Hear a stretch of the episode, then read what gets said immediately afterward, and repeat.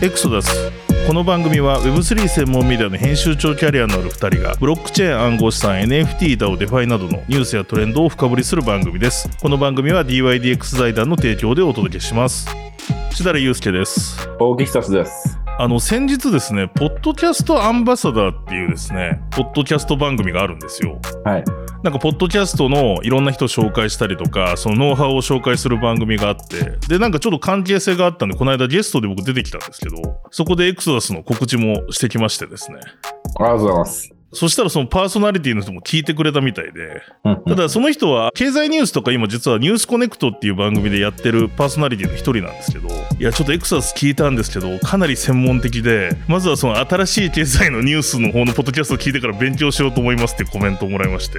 なるほど。そその方はクリプト業界の人ではではない。ではないですね。今香港にいらっしゃってそのニュースコネクトっていうあの野村貴文さんっていう僕のあの別のポッドキャストで相方やってる人がやってるところがやってるニュースコネクトっていうまあ人気番組あるんですけれども、はい。野村さん知ってます。あそうですよねそこのパーソナリティをされてる方の一人なんですけどでも聞いてくれたみたいでただやっぱりちはいょっとこう相場情報から入ってその後専門的なニュースがかかって ちょっと勉強不足だと。そうですね。結構いろんな前提知識を飛ばして話してしまっているところはありますよね。そうですよね。で、まあ、なんか今後もちろんその柔らかくしていこうかなっていう思いはあるものの、うんただなんか僕そのと番組でも言ったんですけど、なんか海外のクリプトのポッドキャストって、どっちかといえば、このぐらいの話はしてるよなっていう話をして、そうですね。そうじゃないですか。まあはい。我々も、まあ、ロールモデル的なのに Bankless っていうのをはいはいはい設定してましたけど、まあ、かなりマニアックですよね。マニアックじゃないですか。で、うん多分日本で今 NFT も含めると結構 crypto のポッドキャストで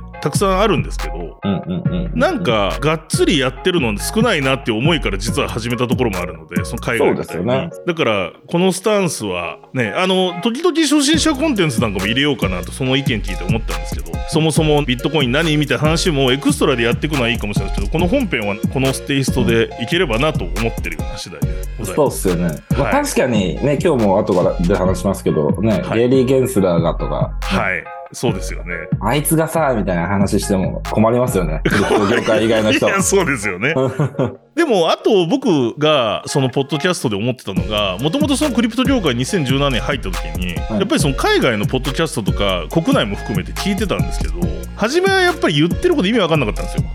もう単語もわかんないしみたいな。うん。うんうん。でもなんかそれで聞いていくうちに結局わかんなかったらそのキーワード調べたりとかしてって、うん。なんか僕自身が学んでったみたいなはい。ところがあるので、もし今聞いていただいてる、まあ結構この番組2の人が聞いてくれてるので、そういう人少ないかもしれない。初心者の方もですね、なんかそういう感じでですね、L2 ってなんだろうとかですね、GK ってなんだろうみたいなことを多分聞いてて思うかもしれないんですけど、なんかそれきっかけで何度も何度も僕らが言ってることとかをなんか調べてもらえるといいのかなと思ったりしてます。なんか1年ぐらいそういう感じで聞いてると分かってきますよね。そう思いますね。うん。なので、ぜひぜひ、あの、初心者の方も歓迎しつつ、あんまり番組の内容は変えずやっていこうかなと。思ってますね。どうしましょはい。ということで、今回もマーケット情報からご紹介していきます。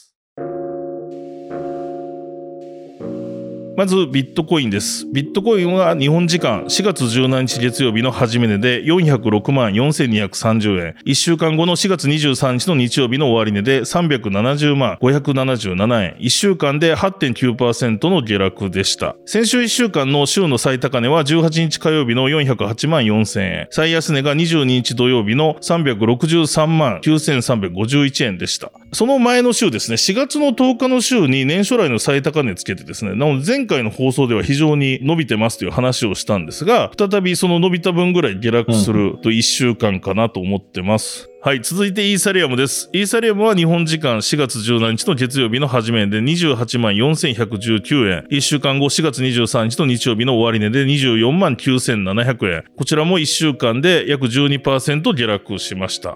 まあ、あのイーサリアムも合わせて落ちてますね。で、あの、その前の週は、シャペラのアップデートの安堵などで、まあ、上昇してましたが、19日水曜日ぐらいからイーサリアムもビットコインも大きく下落してます。ちょっと一部報道だったり SNS の話なんで、まだじ結構事実関係分かってないんですけど、メタマスクとか、いろんな暗号資産ウォレットからですね、資金流出してるんじゃないかみたいな話があったりとかですね。あと、ダウ平均株価とかナスダックの指数なども週の後半下落しましたね。そういったような動きからですね、あと4月20日にビットコインで今年最大となる2億5300万ドルのロングポジションのロスカットがあったりとか、いうことで、まあ全体として下落基調の1週間だったかなというところでございます。はい。で、暗号資産全体の時価総額です。こちらもですね、あの今の話の通り下落してまして、4月17日時点では177兆2923億円だったんですけれども、4月24日お昼時点での時価総額で163兆5183億円ということで、まあ約こちらも8%ぐらいダウンしてるところです。続いて暗号資産のドミナンスです。ドミナンスについては大きな比率の変更はないかなと思ってます。一応ご紹介すると、17日にビットコイン46.06%、イーサリアム19.63%、テザー6.36%というような感じでした。で、23日時点ではビットコイン45.7%、イーサリアム19.29%、テザー6.97%ということで、まあドミナンス自体は大きな変化はなかったかなというところです。続いてビットコインの恐怖強欲指数です。こちら毎週、あの、週区切りで紹介してるんですけど、こちらはちょっと動きが、まあ価格下がってますのであったかなというところですね。うん。前の週まではずっと楽観が続いてたんですが、4月17日の月曜日69の楽観、4月18日火曜日58の楽観、4月19日水曜日63の楽観、4月20日木曜日52の中立、4月22日金曜日50の中立、4月22日土曜日53の中立、4月23日の日曜日で56のまあ楽観。で、今この収録時点4月24日ですけど、53の中立ということで、ずっと楽観がこの2週間ぐらい続いてたんですけれども、中立のちょっと低い指数も出てきたかなと。ついに中立が出てきましたね。出てきましたね。久々久々の。久々ですね。まあ、ここ数ヶ月は結構その50以上の指数が長く続いてたかなというところがあるので、まだそこら辺は保ってるんですけれども、まあ、ちょうど1年前ぐらいで振り返るとですね、やっぱりもう、あの、20とか30とかのあたりをうろうろしてたこの指数ではありますんで、まあ、こっからどっち向いていくのかなっていうところだと思いますが、ちょっとその投資家として保守的になってきたのかなと読み取れるかなと思います。はい。で、続いてビットコインの inflow です。 Glassnode のデータから毎週紹介してます。こちらですね、12日のビットコインの inflow が26,967。そして23日時点では9931ということで、まあ、あのー inflow についてはですね、そんなに前週、前々週と比べてもですね、動きとしてはそんなに大きくは動いてない。幅としてはですね、今言ったですね、まあ大体3万から1万の間推移してるという動きだったのかなと。あの値段がぐっと下がった時に10万とかですね、 inflow があったりしたタイミングとかもあったので、まあそれに比べると今のところまだすごく大きく取引所にお金をみんな移して利確しようとしてる状況ではないのかなというところが読み取れます。ということで、今週の相場をざっと振り返っていきましたが、大木さんの方で何か注目のポイントなどいくつかいただければと思います。そうですね。その、グラスノードが、はいえー出したレポート、これ週間レポートですかね。こちらに、えー注目しました。で、まあ分析としては、まあ現在の状態で、まあ直近ではまあちょっと下げ基調ですけど、はい。去年全体的な、えっ、と、まあ弱気相場は脱出し、現在はニュートラルの地点にあるという。ような分析レポートが出ていました。で、うんうんまあ、グラスノードといえば、まあ毎週エクソダスでも紹介してますけど、うんうんまあオンチェーン分析のプロ集団。はい、そうですね。ドイツかなんかのとこですよね。確か。はい。そう、はいそうですよね。はい。で、あの、要は、オンチェーン分析って人間の行動のこう集積みたいな感じらしくて、要はこう過去が繰り返される、まあ歴史は繰り返されるか、みたいなところをすぐざっくり言うと言いたいらしいんですよね。うん、なるほど。ではい。うんで、今回も、その、過去から続いているサイクルの中で考えると、弱気相場のフェーズは抜けて、うん。今ニュートラルな地点にあって、なるほどで。強気相場はまだ始まっていないんだけど、まあ、弱気相場はい出しましたみたいな。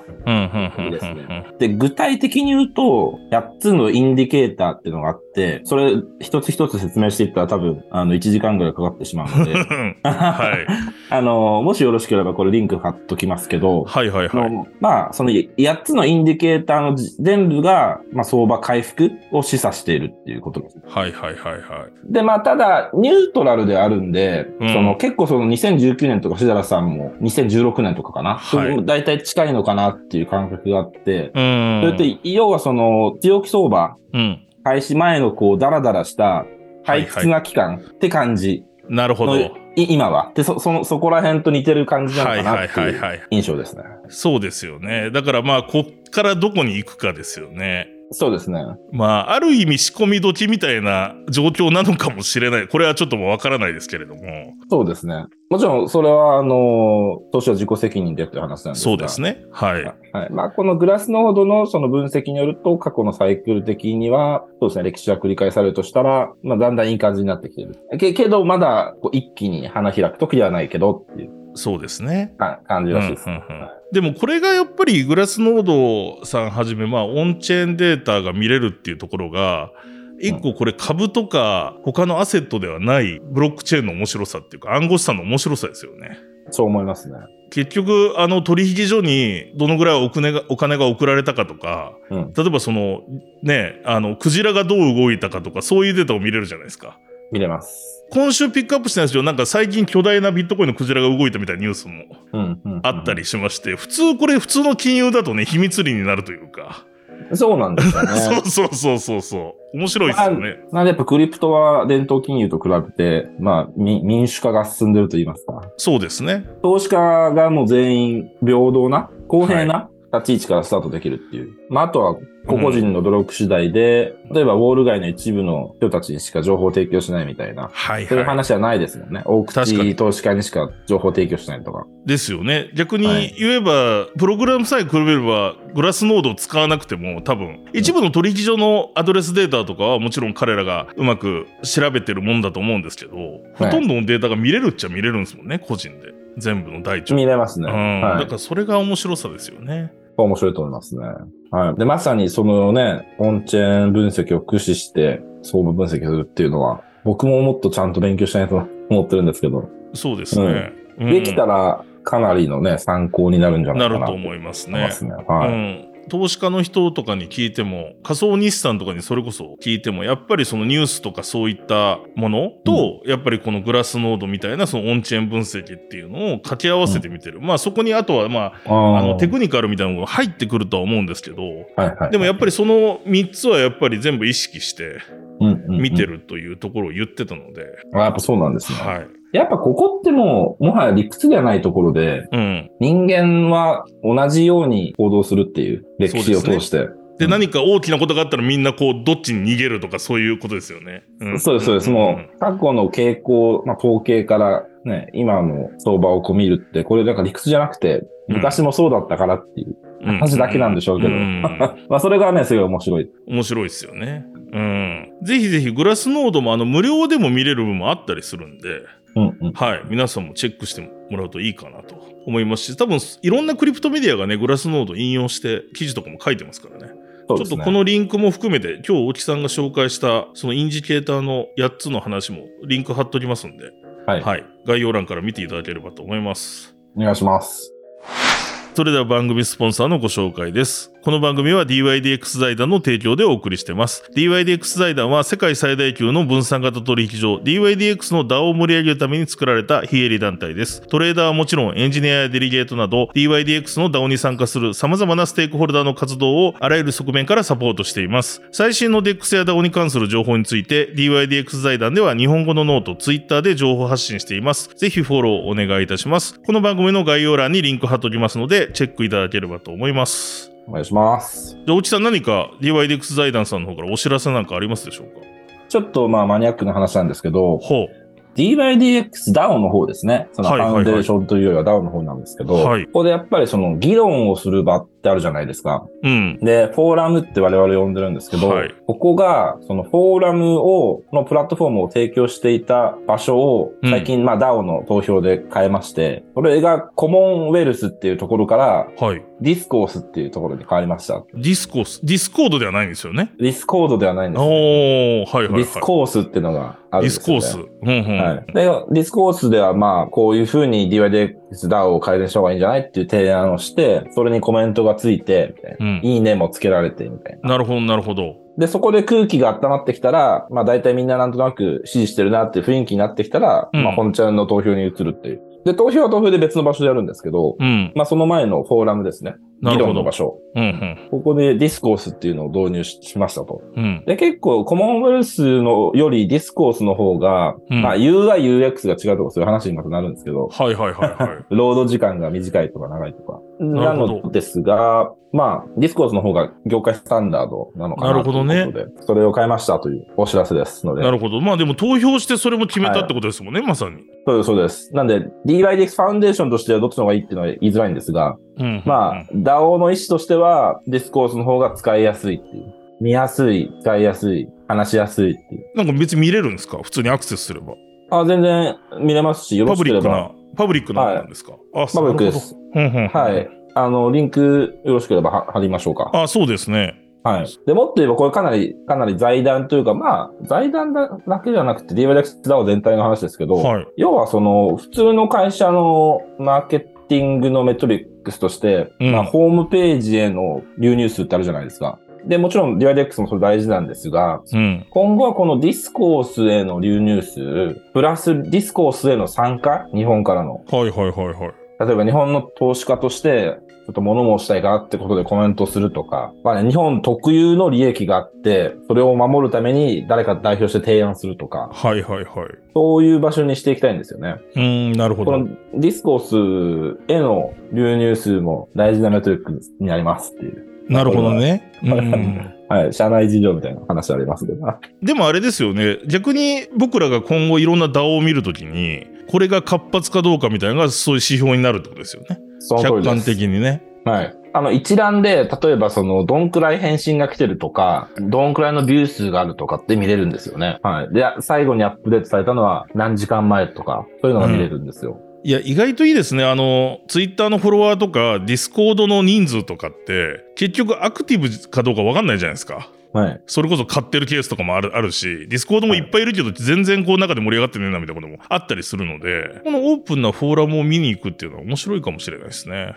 おっしゃる通りですね。でじゃあ、ディスコードが何、どういう役割になるのかっていうと、これ結構その DAO によって違うと思ってて。はいはいはい。で、DYDX ももちろんディスコードあるんですよね。ただそっちはさらにこのディスコースに行く前の段階の議論みたいな感じの今、はいはいはいはい。位置づけになって、まあ雑談兼、お知らせもあるし、みたいな。そうですね。そう。で、ディスコースの方は、こう、スレッドを立てる上では、きちっと文章書いて、はいはい。ききちっと提案しないといけないって感じですね。うんうんで、ディスコードはそんな硬いことしないで、普通になんかみんなカジュアルに書くじゃないですかうん。。確かに確かに。そんな感じでは一応差別化はされてる気はしますね。面白いな。ちょっとなんか、そのいわゆる DAO とかじゃない意味合いでもなんか使ってみ、ちょっと使ってみて、メディアとかで使っても面白いかもしれないですね。これはまさに Bankless DAO とかありますけど、はいはい。あ、バンクレス DAO も使ってるんですかやっぱ。 Bankless DAO もディスコースじゃなかった。あ、そうです。 Bankless DAO もこれディスコースあですね。、本当ですか？はい。これ、新しい経済 DAO 面白いんじゃないですか。面白いですよね。はい。うん。ちょっと考えてみよう。ありがとうございます。じゃあ皆さんもちょっと一回どんな感じか、その DYDX 財団さんの、財団さんのってわけじゃない、DYDX DAO の、ダウのものです、ディスコそうです。財団が所有してるわけじゃないです。そうですよね。そこちょっとリンクは、後で大木さんにリンクもらって貼っとくので、それもよかったら見てみてください。ぜひぜひお願いします。はい。はいではニュース深掘りのコーナーです。まず冒頭にですね、この1週間2週間であった注目のニュースをヘッドラインでお伝えして、その後僕と大木さんの方でですね、気になるニュースを掘り下げていこうと思います。それでは、今週のヘッドラインです。ステーブルコイン業界は USDT が圧勝。USDC のドミナンス下げ止まらず。SEC ゲリー・ゲンスラー委員長の議会証言、クリプト業界からの突っ込み5選。米コインベース CEO、数年後までに暗号資産規制が明確にならなければ、米国撤退もと発言。アップルの iOS と MacOS の旧バージョンに脆弱性、暗号資産ウォレットにもリスクか。トルネードキャッシュの開発者に帰国許可4月26日に釈放へ。 Uniswap V3 がポリゴン GK-EVM でローンチへ。DEX アグリゲーター1インチネットワークイーサ L2 の GK シンクエラでローンチ。ナイキドットスウォッシュでエアフォースワンオマージュの NFT OF1 リリースへ。関東財務局無登録で暗号資産ジャスミンを販売した国内企業に警告。日本アイドルトークン販売金額10億円突破と発表。それとちょっとヘッドラインでお伝えするんですが、この1週間の国内のま上場の情報です。4月17日に発表されたのが OK コインジャパンがイーサリアムにおいて新たにアービトラム1のブロックチェーンネットワークに対応したというのを発表しています。あと4月19日に発表されたんですが、SBI VC トレードが暗号資産フレアの取り扱いを開始しました。同日4月19日にコインチェックがチリーズとチェーンリンクの4月25日の上場を発表しました。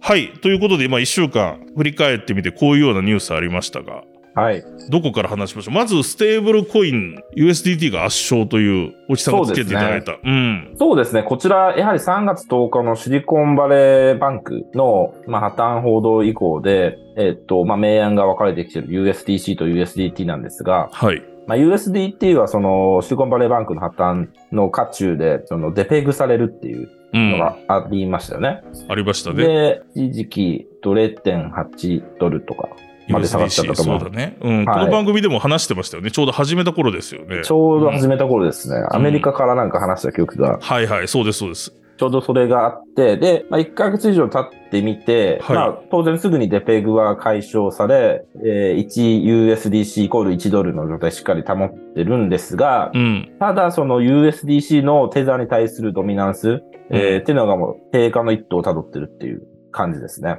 なるほど。USDC のドミナンスが下がってるってことですね。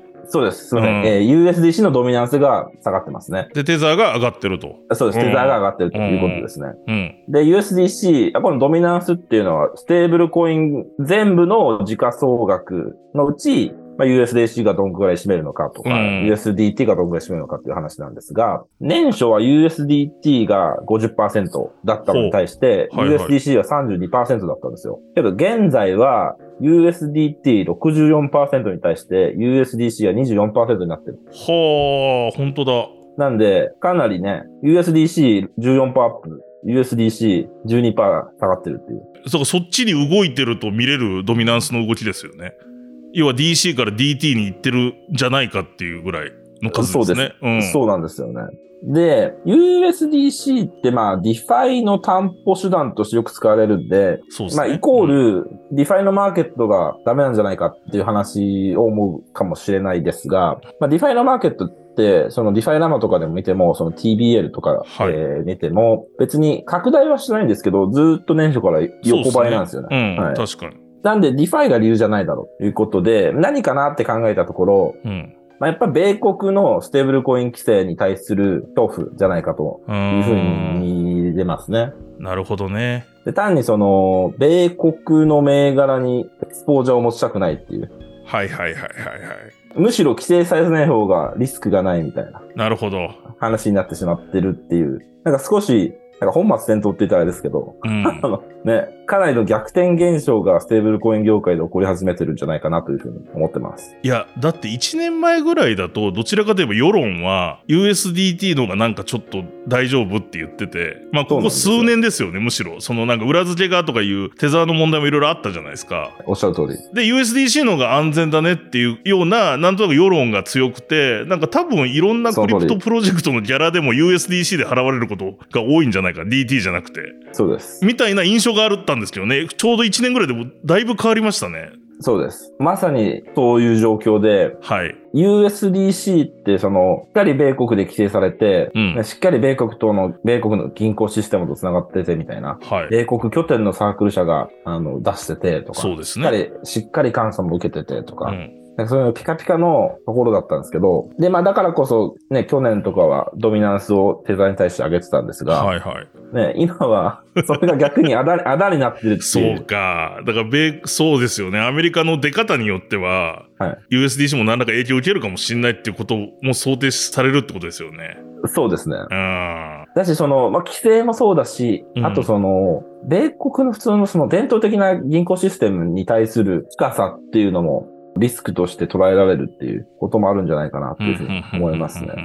はい。で、このサークル社のゼレミ、ジェレミー・アライヤー CEO っているんですけど、はい。結構彼も同じような分析をしてて、なんか一部のツイッターでの発言を抜粋しますと、はい。米国の規制や銀行システムに近いポジションを取っていたプレイヤーが安全じゃないと思われるのは皮肉なことだと。うん。投資家は管理監督者のいない完全に不透明でリスクの高いプラットフォームにむしろ移っているっていううん。ことなんで、これってなんかこう、なんだろうな。もうね、だってテザって米国のニューヨーク司法当局とかからね、起訴とかされてたところなんそうですよね。はいうん。けど生きの、生き残って今は全然投資家からの信頼を受けてっていうことなんで、なかなかこのねじれ現象というんですかね。いや、そうです皮ね肉。な感じですよね。皮肉ですよね。だって、どっちかといえば、投資家保護しようとして、こういう話になってきた結果としてなんか、はいこうなってるってことですもんね。そうで、関連ニュースとして、コインベースとジェミナイがオフショア、米国以外で仮想通貨デリバティブの取引所の立ち上げを計画してるっていうのが分かったんですよね。はいはい。なんでこう、米国と近いイコールリスクみたいな、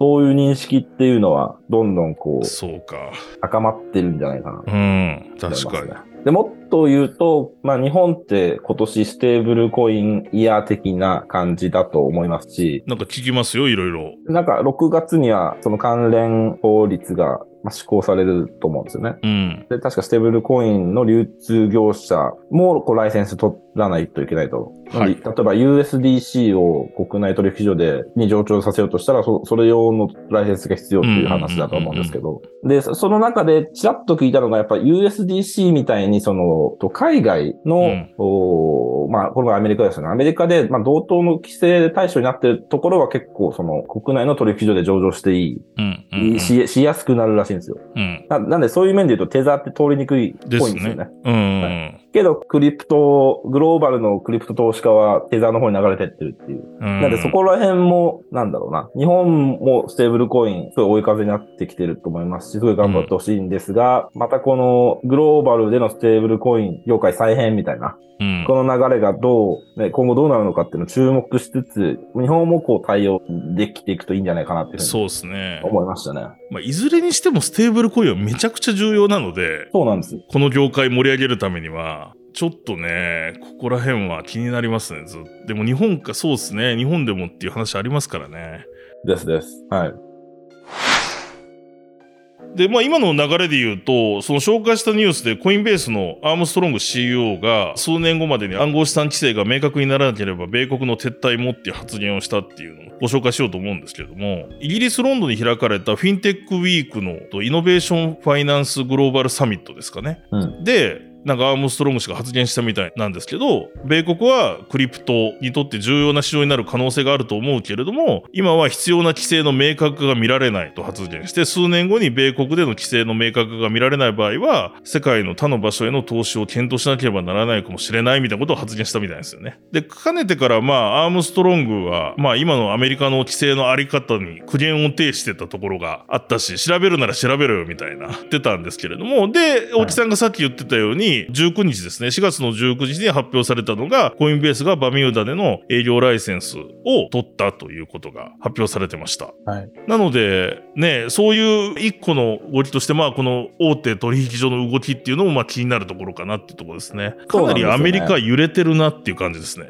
アメリカめちゃくちゃ揺れてますね。やっぱり、ビットコインが上昇したり、デックスの取引量が増えたりって、まあ結構その、ポッドキャストでもエクソダスでも話してきてますけど、はいはいなんかこう、やっぱ、ここでも僕は裏、裏面と表面の話が好きなんでしちゃうんですが、やっぱ、表の現実世界に対するアンチテーゼなんですよね、やっぱクリプトって。はいはいはいはい。それでこそ伸びるところがあるっていうところで。なんかこう、本来っぽくなってきたなって言ったらちょっと怒られるかもしれないですけど、うんあの、そういうところはあると思いますよね。もともとの成り立ち、がそうだったとは思うので。いやでもその話めちゃくちゃ僕も最近痛感してるし、そうだと思う。はい、なんかすごいことですよね、クリプトって。あの、要はドルと円が交換されたりとか、法定通貨同士って、例えばですけど、もうすごくシンプルに言うと、大木さんが銀行からお金借りてたお金は、もしかしたら僕が銀行で貸したお金かもしれないわけじゃないですか。はい、で、それがドルに変わってまた違う人のって言って、言っちゃうと法定通貨ってまあ自由にすれちゃうのもあるんですけど、さらにぐるぐるその法定通貨内で価値が移転してってるわけですよね。うん、だから、まあその為替とかがあるんですけど、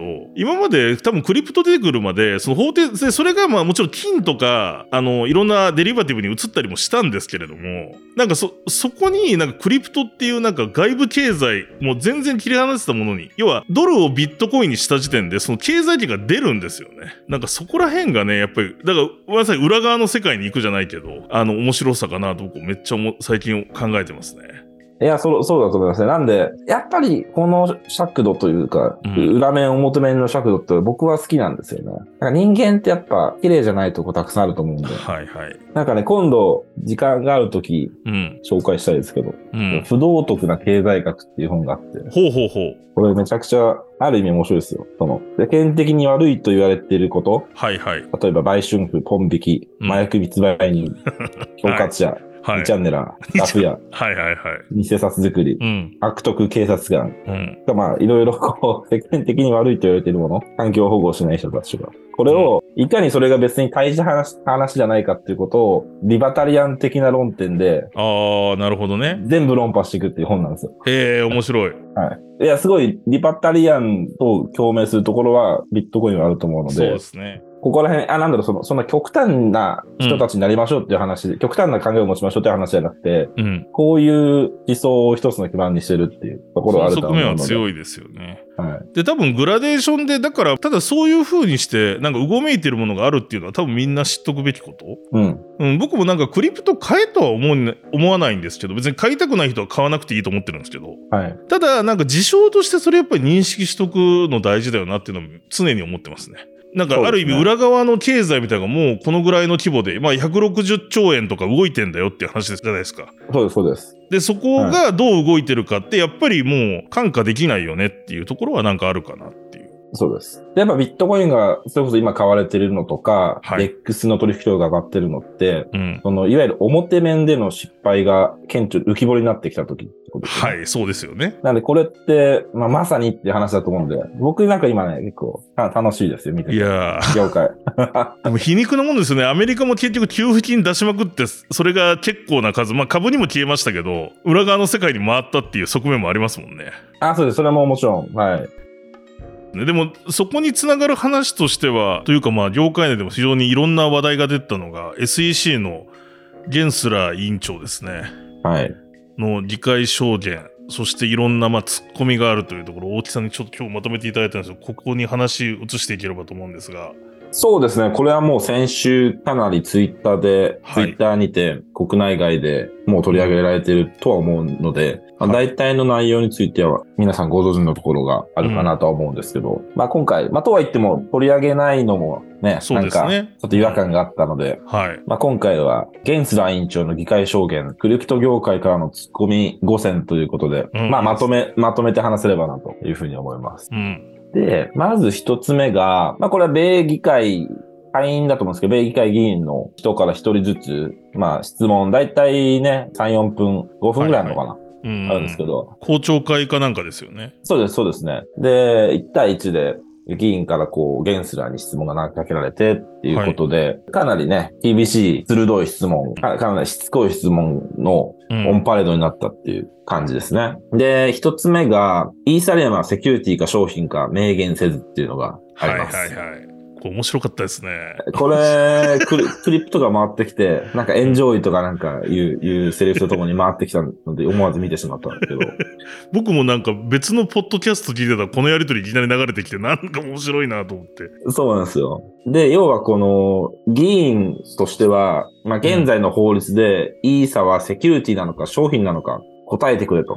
はい。言うんですけど、まあこのゲンスラー委員長はこう、まあぐちゃぐちゃと、なんか逃げようとして、まあ周りくどくこう答えようとしたりして、はいはいはいけ。ど議員としてはイエスかノー、イエスかノーかセキュリティか商品かっていう答えしかない、な、はずなのになんか、こうこういう見方をすればなんとかとかそういう、ね、言い回しで逃げようとして、もうそこでもう、はい、それをこう延々と繰り返すっていう。うん。ところで、まあ、SEC、もう辞めちゃった委員なんですけど、ヒンマン氏っていうのがいて、はい。彼は2018年ぐらいにセキュリティじゃないって言ってるんですよね。そうですね。うん。はい。で、CFTC の、まあ、えー SEC とは別の規定当局ですね。はい。ここはイーサー商品、まあ、コモディティだっていうふうに言っていると。うん。でニューヨーク州の司法長官はセキュリティと言っているとうん。いうことで、みんな明言できてるじゃないかということで、なるほど、なるほど。うん。な、なぜあなたはできないんですか？みたいなこと聞かれても、いや、それはどうのこうのとかなんかすごく、なんか、あの、答えをして、で、議員も議員で、それ、今一瞬でさ、もう妨げて、はい。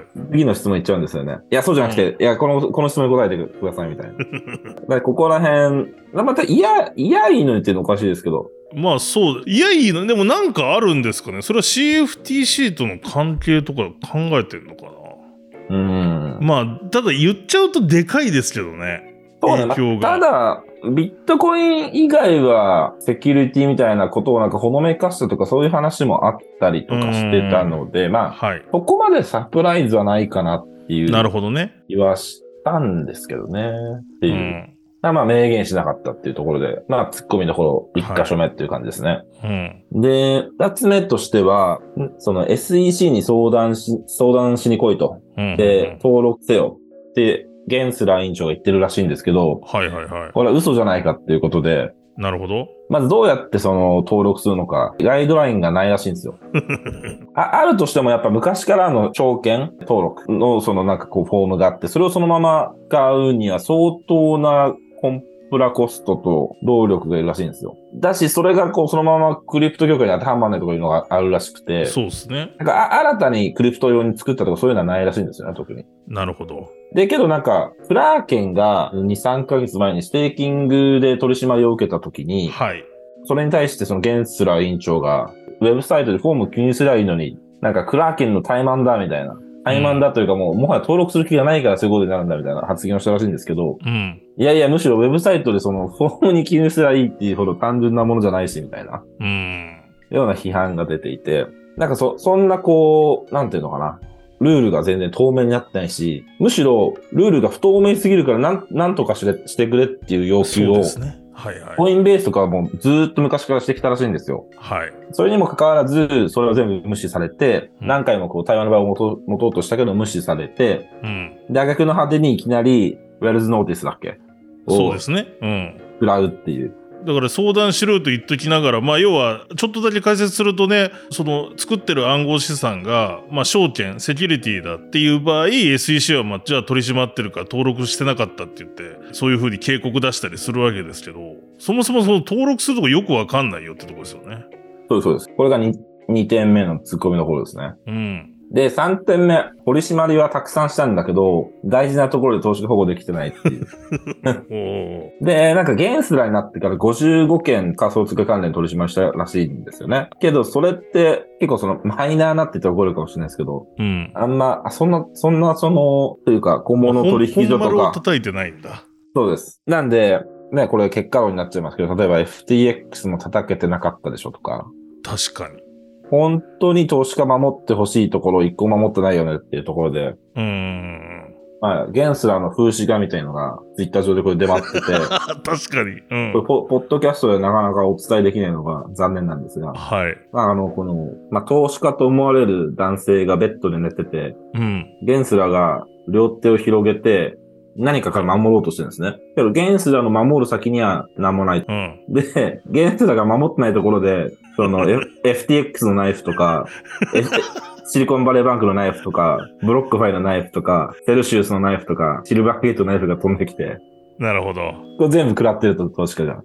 そういうことですね。だから全然違う方向を守ってるよみたいな節がですね。そうです、そうでです。はい。これがもう、突っ込みどころ第3番目。はいす。で、4番目は、実はエリザベス・ウォーレンの回し回し物なんじゃないか説があって、うんエリザベス・ウォーレンって民主党のうん。プログレッシブ系の議員と言われていて、あ、日本でいうところの極左だと思います。ああ、なるほどね。うんうんはいうんで、彼女が最近 Anti-Crypto Army っていう政治キャンペーンを出し始めて、すごい。で、なんかこの理由がまた意味不明で、うん。 hardworking American をうん私は守るっていうメッジ。セージとともに、 Anti-Crypto Army っていうのがあるんですね。ほう。そう、 working family だ、ワーキングファミリーって言われてますよね。その、うんうんうん一生懸命働く勤勉な家族を守る。エリザベス・ウォーレンはアンチクリプトアーミーを作ってますみたいな。うん。なるほど。で、まあ本当クリプトのこと大嫌いなんですよ。ビットコインも大嫌いで。で、で、彼女と、その、ゲンスラー委員長が結構関係近いんじゃないっていう話はあって、ほうほうほう。で、結構この最近の SEC の規制強化の流れも、実はこの政治的な活動、うん。政治的なアジェンダが、のもとに行われてるんじゃないかみたいな話もちょっとあるんですよね。はいはいはい。で、その影にいるドンがこのエリザベス・ウォーレンじゃないか。なるほど。で、エリザベス・ウォーレンは CBDC は大好きらしくて、うん。結局 CBDC に全部やらせて、そういうことか。アメリカ人を監視下に置くっていうか、そういうことをしたいんじゃないかと。いうふうに言われてるっていう感じですね。で、今回の議会証言では、なんかそのある議員が、エリザベス・ウォーレン議員と回答の練習をしたのかみたいな。普通に聞いてて、今日の回答のっていうことですよね。なんか練習したのみたいな。いや、それノーって答えてましたけど、はいはい。まあまあそういうこと言われちゃうっていう。なるほど。はい、だから政治的な、なんだろうな、その SEC のその規制のプロとしてうん。公平に動いてるっていうよりかは、もう本当この CBDC を何とかしても導入したいエリザベス・ウォーレンのうん。回し物になってんじゃないかっていう話ですね。なるほど。それが4つ目で、5つ目が、そのゲイリー・ゲンスラーといえば、その就任時も話題になったんですけど、はい。やっぱその MIT で仮想通貨の講義をしてた教授なんですよね。ほうほう。そうね。うん。はい。だから仮想通貨の専門家だっていう触れ込みで入って、仮想通貨のこともよく分かってるから変な規定しないだろうっていう話をした覚えがあるんですけど、うんその、確かに。彼が就任した時。そうですね。そういう触れ込みだったですね。うん。でしたよね。けど、機械証言でこれ明言したんですけど、仮想通貨保有したことないっていう。なるほど。ビットコイン持ったことない。アンチクリプトあるあるじゃないですか。はい。な、なのに、ま、まずそれだと仮想通貨専門家とは言えないよねっていう。でどうやって仮想通貨の規制できるんだっていうところを、こう、突っ込まれてますね。うん。これが5つ目で。なるほどね。はい。いい五線ですね。これは、なんだろうな。僕はもう全部その通りだと思っちゃったんですけど。うん。はい。でもちょっとここに来てこういう意見とか、まあさっきのコインベースの人のは、あの、アームストロングの発言もそうですし、うん。なんとなくやっぱりまあこのエクサス始まったぐらいからもかなり米国の規制っていう話をしてきましたけど、はい。なんかちょっとこう、なんか雰囲気がまたちょっと反対に寄ってきててカウンターみたいなのが入ってきた感じしますよね、SEC に対して。まあ SEC の中でも意見割れてるところあるじゃないですか。そうですね。やっぱ、ね SEC といえばヘスター・ピアスっていう Crypto ママがね、ずっといるんで、それプラス1人とか2人とか、まあ確かに割れてますよね、SEC なんかこの間はい。のその取引所の定義も、結局3対2で負けちゃ、あの、3対2でそっちの方向になれなったんですけど、まあなんかそう DeFi も含むんじゃないかみたいな方に決まったのも、うん。なんかあまりこう、評判が良くないし。うんうんうん。そうなんですよね。なんで、あの、反撃、反撃というか、まあ、こういうふうに議会証言で、まあ、結構詰められてましたし、うん。やっぱね、先ほども言ったように、 Coinbase と Gemini が海外行っちゃうよみたいな。話になると、うん。これに対しては結構焦るとは思うんですけどね。確かに。コインベースとジェミナイってね、で、これ、ああとね、クラーケンのコースぐらいじゃないですか、米国の取引所って。でクラーケンもね、なんかこう、そうね。うん。ステーキングいきなり禁止されて、別に SEC とは良好な仲とは思えないので、うん。アメリカが仮想通貨取引所がなんか全部いなくなっちゃいましたみたいになったらね、これは大変ですよね。大変ですよ。そしたら中国が逆にはい OK 出し始めるかもしれないですよ、仮想通貨に。そうですよね。いや、もうなんかそ、そういうところまで発展しかねない、なんか。うん。いや、だからちょっとね、そっち側の意見とかも出てきて、まあ来年大統領選もあるしっていうところで、どう、うんこの、まだね、今年いろいろあり、ありそうっすねおちさんとね、うん。先月から話してましたけど。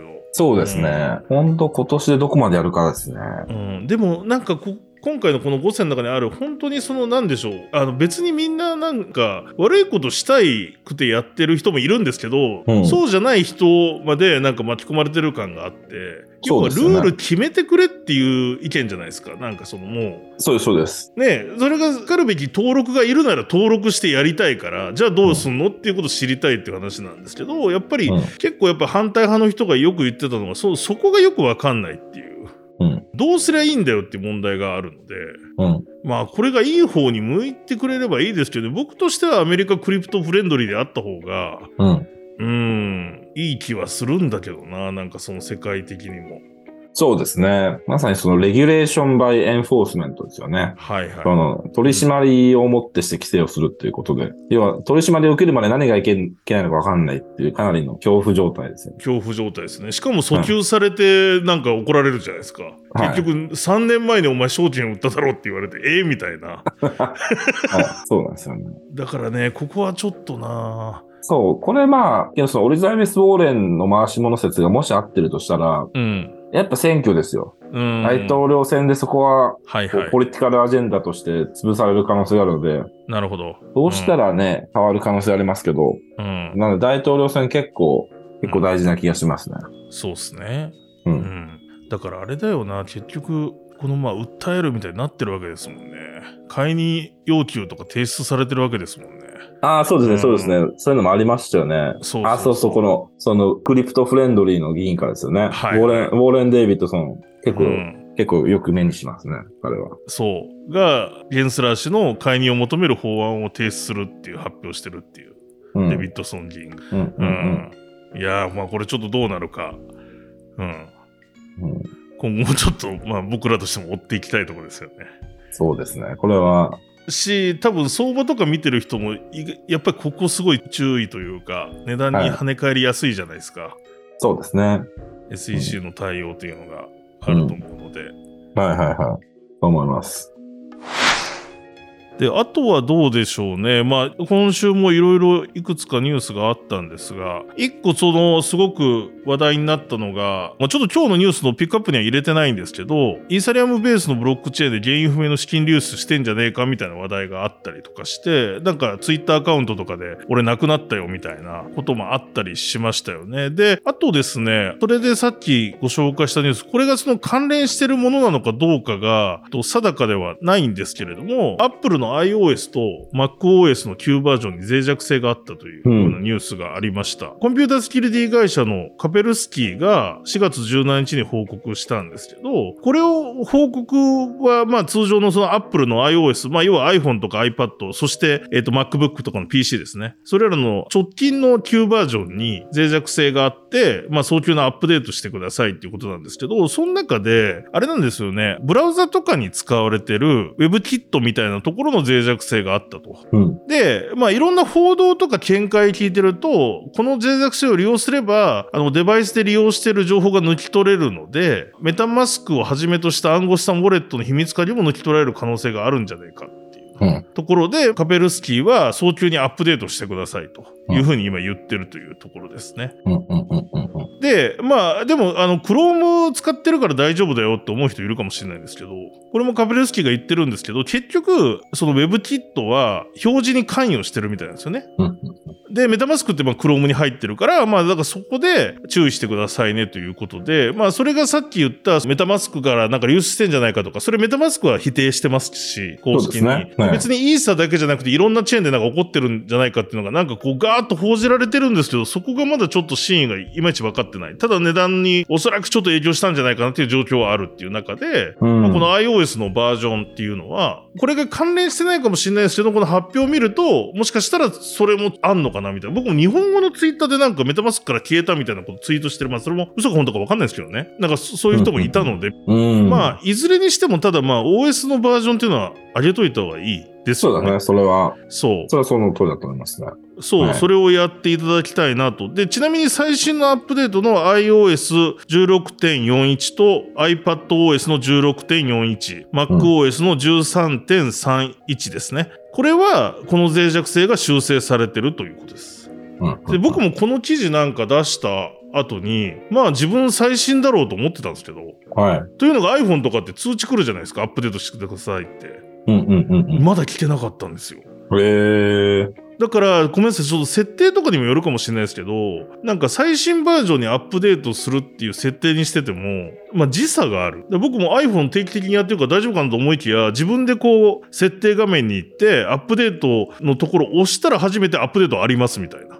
うんうんうんうんうん。なので、皆さんも、まあ、これがどこまでリスクかわからないんですけど、今言った OS でない人はですね、で、さらにそこのアプリにメタマスクとか、ウォレット入れてる人は一応やっといた方がいいかなっていう、そうですね。っていうところはあります。まあ、あとこれ、この話はちょっと長くなってしまうんですけど、はい。まあ、結局、メタマスクって、うん。まあ、ハードウェアウォレットとソフトウェアウォレットがある中で、はい。ソフトウェアウォレットですと、うんや。っぱソフトウェアウォレットなんで、インターネットにつながる、えっ、と、インターネットに接続されてしまう場所うん。に秘密鍵を持つことになる。そうですね。うん。はい。ので、自分のコンピューターなりがマルウェアなりで汚染されたりすると、その秘密鍵というのは盗まれてしまう可能性がある場所ですと。そのメタマスク社が別に秘密鍵は保管しないですけど、うんうん。そうですね。結局、普段使ってるブラウザとかスマホにそれこそ入れてたら、うん。結局、まあ、あの、自分で使っててもそうですよね。あの、メタマスク使ってても、あの、はい秘密鍵表示するってボタンを押せば見れるじゃないですか。はい。だからそういうことが遠隔操作されたらできちゃうみたいなことですよね、要は。そうですね。スマホとかコンピューター自体がこうマルウェアに感染するとそういうふうな事態になったら、そこで抽出したリカバリーフレーズっていうのは危険にさらされる可能性があるっていうことですね。そういう形ですよね。はい。なんでオフライン管理が大事ですよっていう話にはなるんですけど、うん。オフラインで完全にリカバリーフレフレーズも作んないといけないとか、そういったそう話にいうことですよね。はなると思いますね。はい。まあだから、ノンカストレウォレットの中でも、その、いわゆるどういう環境にあるかっていうところがうん。大事だと思うので、うんうんうん。そこら辺、ちょっと大木さん、これはエクストラ界で話しましょうか。そうですいね。かにこう安全に暗号資産守るべきみたいな今のちょっと解説とかも含めて、うんあとまあうんハードウェアウォレットっていうのもあるわけじゃないですかはい。そうですね。そのあたりちょっとお話しできればなっていう。はい。ということであとどうでしょうかね。まあなんか気になったそんなに深く話す僕もし調べられてないんですけどちょうどこの放送時期に上場するだろうこの日本アイドルトークンですね。IEO をしてましてこれがなんと販売金額10億円突破したっていうことです大木さん。あの、全然終えてないんですけど、はい。何が起きてるんですか？いや、だから、いや、いやっていうか、なんかなかなかコメント難しいんですけれども、いや、でも確かに、僕らが見てる感じの範囲かもしれないから、フィルターバブルかかってるかもしれないですけど、はい。そんなにこう話題、投資家の話題になってるなっていう感じはしてなかったので、どうなんだろうなとずっと気になってはいたんですけど、今日発表するという予告がしてて、結局まあ10億円ほど売れたと。で、今回まあコインブックと DMM ビットコインで売って、それぞれの販売金額とかが発表されてるんですけど、その2社足すと10億円になったということでしたね。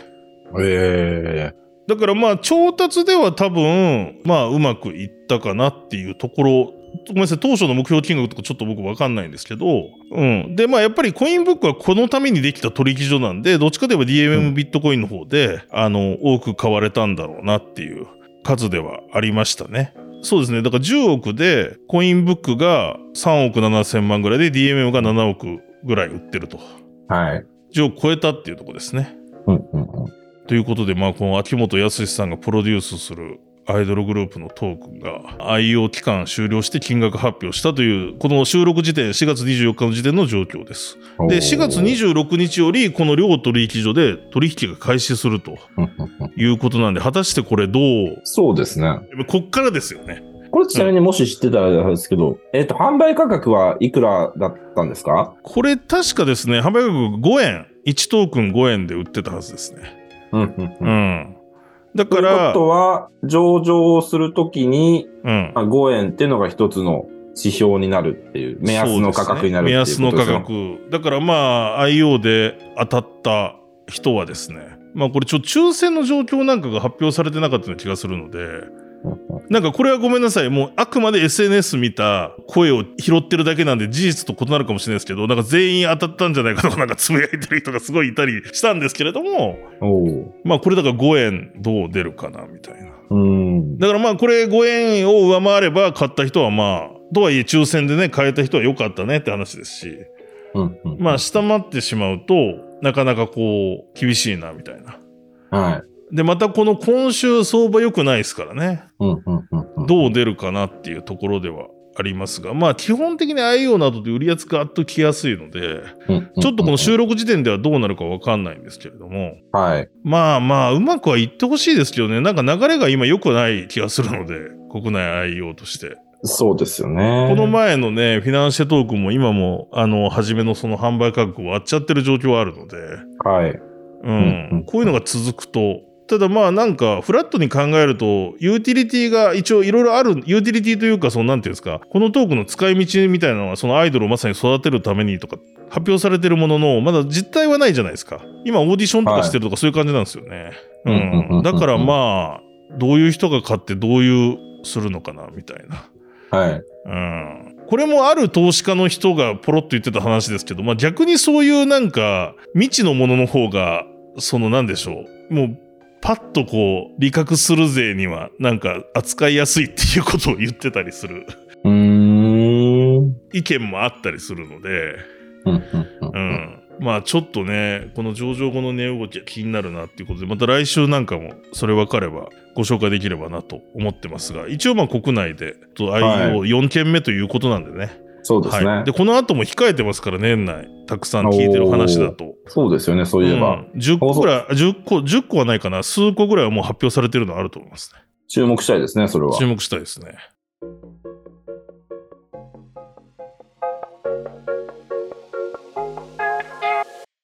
ということで、エクサス今日も聞いていただきましてありがとうございます。ありがとうございます。この番組では今回ご紹介したように暗号資産の相場の情報そしてですね Web3 業界、まあ、クリプト業界のですねニュースを深掘りして毎週配信しておりますそしてこの番組では DYDX 財団さんのサポートでポープを配布してますまあ無料の参加 NFT 参加証明 NFT みたいなやつですよねこの放送後にですね DYDX 日本コミュニティの Twitter アカウントがですねはい。申し込みフォームを公開しますので、そこにですね、イーサアドレスと Discord ID、そしてこれから大木さんが言うですね、秘密の言葉を入れていただければ、漏れなく皆さんにプレゼントしておりますので、ぜひともどしどし応募いただければと、まあもう本当にコアエクソアスファミリーになっていただきたいなと思っておりますので、ぜひ。はい。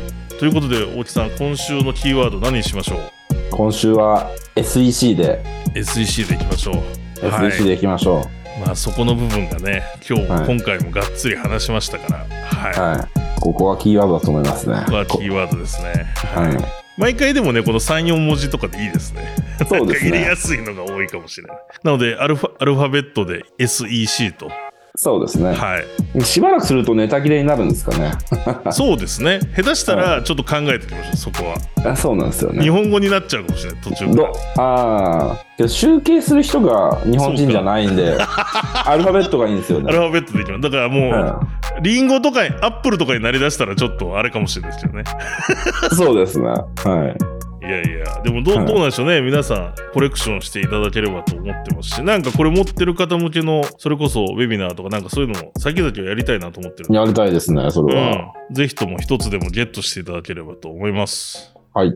はい。ということで、今週もエクサス聞いていただきましてありがとうございます。ぜひ、ポーフも申し込んでください。また、この番組のですね、感想だったり、リクエストございましたら、カタカナで結構です。ハッシュタグでエクサスとつけて感想などツイートしたり、または僕とか大木さんのですね、ツイッターのリンクも、このポッドキャスト番組の概要欄に貼ってます。ツイッターの方に、あの、聞きづらいことなど DM、匿名とかでいただいても構いませんので、うんはい。何かリクエスト、感想などいただければと思います。ぜひぜひ。で今週はちょっとさっき言った暗号資産の、えー、と管理今週から来週ぐらいの配信になるんですけれどもエクストラ回もこの本放送に加えて配信していきますのでぜひまだポッドキャストフォローしてない方は各チャンネルでフォローお願いしますそれではこの番組は DYDX 財団の提供でお届けしましたまたエクサスでお会いしましょうさようならさよなら。この番組は一般的な情報提供のみを目的として配信しているものであり、いかなる暗号資産有価証券等の取得を勧誘するものではありません。また、出演者による投資助言を目的としたものでもありません。暗号資産投資にはリスクが伴います。投資を行う際はリスクを了承の上、ご自身の判断で行っていただくようお願い申し上げます。